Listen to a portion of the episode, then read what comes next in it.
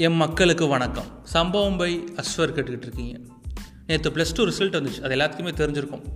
As a nineties கிட்ட நான் படிக்கிற ரிசல்ட்டு ப்ளஸ் டூ ரிசல்ட்டோ இல்லை டென்த் ரிசல்ட்டோ வந்துருச்சுன்னா அன்றைக்கி டாக் ஆஃப் த டவுனே அதுதான். அப்படியே ஊரே திருவிழா கோலம் போல் இருக்கும். சொந்தக்காரங்க எல்லாம் தீபாவளி பொங்கல் கூட நமக்கு ஃபோன் பேசியிருக்க மாட்டாங்க. அன்னைக்குன்னு பார்த்து நமக்கு ஃபோன்லாம் நிறையா வரும். ஆனால் இப்போ அதெல்லாம் வேறு. நான் படிக்கல ஆயிரத்தி இரநூறா இருந்தது இப்போ அறநூறாயிருச்சு இப்போ நீட் வந்துருச்சு.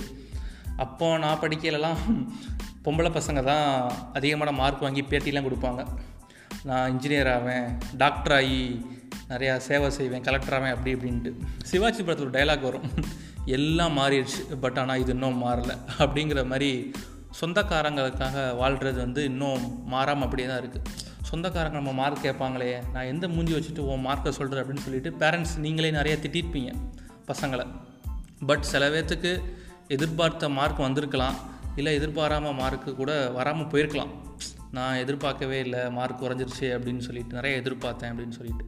பட் நீங்கள் எதிர்பார்த்த மார்க் வரலையா? அப்போனா இந்த ஆடியோ உங்களுக்கு தான். அதாவது நான் இப்போ சொல்ல போகிற நான் கதையில் வந்து கொஞ்சம் கூட சம்மந்தம் இருக்காது உங்கள் படிப்புக்கும் இந்த கதைக்கும். பட் ஆனால் நான் சொல்ல போகிற பையனோட கதைக்கும் அதுலேருந்து எடுத்துக்கிற இன்ஸ்பிரேஷனுக்கும் நிறையா சம்மந்தம் இருக்குது பதினாறு வயசு பையன். வேறு யாரும் இல்லை. சச்சின் டெண்டுல்கர் தான். பதினாறு வயசில் கிரிக்கெட்டு விளாட ஆரம்பிக்கிறான்.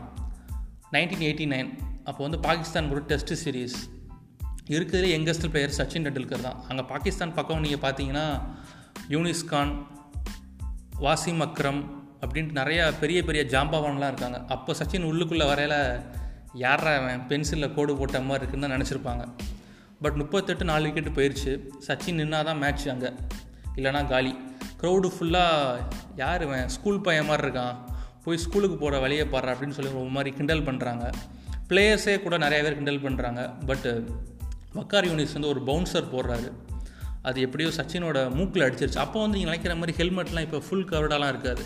சும்மா மண்டையை மட்டும் மறைக்கிற மாதிரி ஹெல்மெட் தான். மூக்கில் அடித்து அப்படியே விழுந்துடுறாரு டோட்டல் க்ரௌடும் அவரை பார்த்து சிரிக்குது. போ ஸ்கூல் போ. எங்கே எதுக்கு வந்த அப்படின்னு சொல்லிட்டு. ஏன் பாகிஸ்தான் பிளேயர்ஸ் கூட ஸ்கூலுக்கு போறியா? இல்லை ஹாஸ்பிட்டல் போகிறியா அப்படின்னு சொல்லி ரொம்ப கிண்டல் பண்ணுறாங்க அவர் இது வரைக்கும் கேட்காத கெட்ட வார்த்தைகள்லாம் அவர் காதுக்குள்ளே விழுவுது அவர் அப்படியே கண்ணை மூடுறாரு. ஒரு மாதிரி நிலைத்தடு மாதிரி விழுந்துட்டாருன்னே சொல்லலாம்.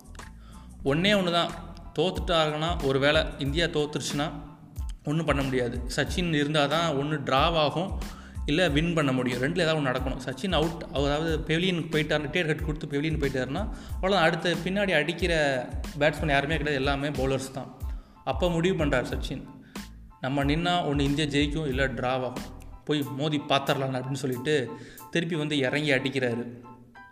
ரெண்டு நாள் மேட்ச்சு நின்று முடிச்சு வைக்கிறாரு. ட்ராவ் ஆகுது மேட்ச் இதே மாதிரி தான் சச்சினா நீங்களே கற்பனை பண்ணிக்கோங்க. அந்த பந்து வந்து அடித்தது இல்லையா அது உங்கள் மார்க்காவோ இல்லை எதாவோ நீங்கள் எதிர்பார்த்த மார்க்கு ரிசல்ட்டு ஏதோ ஒன்று கீழே விழுந்தீங்க பார்த்தீங்களா அதான் உங்களோட தோல்வின்னு கூட நீங்கள் நினச்சிக்கோங்க. தோல்வி அக்செப்ட் பண்ணுறதுல தப்பே இல்லை. சுற்றி நின்ன க்ரௌடு தான் உங்கள் சொந்தக்காரங்க. உங்களை ஏளனம் பண்ண சொந்தக்காரங்க நினச்சிக்கோங்க. திருப்பி சச்சின் மாதிரி எழுந்து செஞ்சுரி செஞ்சுரியாக உங்களுக்கு பிடிச்ச வேலை பிடிச்ச ஜாபுக்கு போய் திருப்பி அதே சாதிச்சு காட்டுங்க. உங்கள் சொந்தக்காரங்கெல்லாம் ஹே என்னோட மாமா பையன்ப்பா என்னோட சித்தப்பா பையன்ப்பா என் தங்கச்சி மயன்ப்பா அப்படின்னு சொல்லிட்டு கண்டிப்பாக வந்து உங்கள் முன்னாடி நிற்க தான் போகிறாங்க அதாவது சொந்தக்காரங்களோட சேர்ந்து சொந்தக்காரங்க முன்னாடி வாழ்கிறத விட சொந்த காலில் நின்று வாழ்கிறது எவ்வளவோ மேலுன்னு சொல்லுவாங்க. அது ஒரு சச்சின் உங்களுக்கு மிகப்பெரிய எடுத்துக்காட்டாக எனக்கு தோணுச்சு.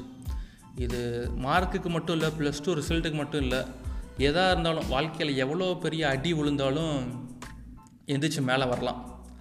அதாவது சத்தியம் பண்ணுறதே உடைக்கிறதுக்கான தான் சொல்லுவாங்க. அது மாதிரி வாழ்க்கையில் அடிபடுறதே மேலே வர்றதுக்கு தான். ஸோ கண்டிப்பாக என்றைக்காவது ஒரு நாள் கடுமையாக உழைச்சிக்கிட்டே இருந்தால் நம்மளோட இலக்கை நோக்கி கண்டிப்பாக போய் சேர்ந்துடலாம் பாசிட்டிவாக இருங்க சேஃபாக இருங்க. டாட்டா பாய் பாய்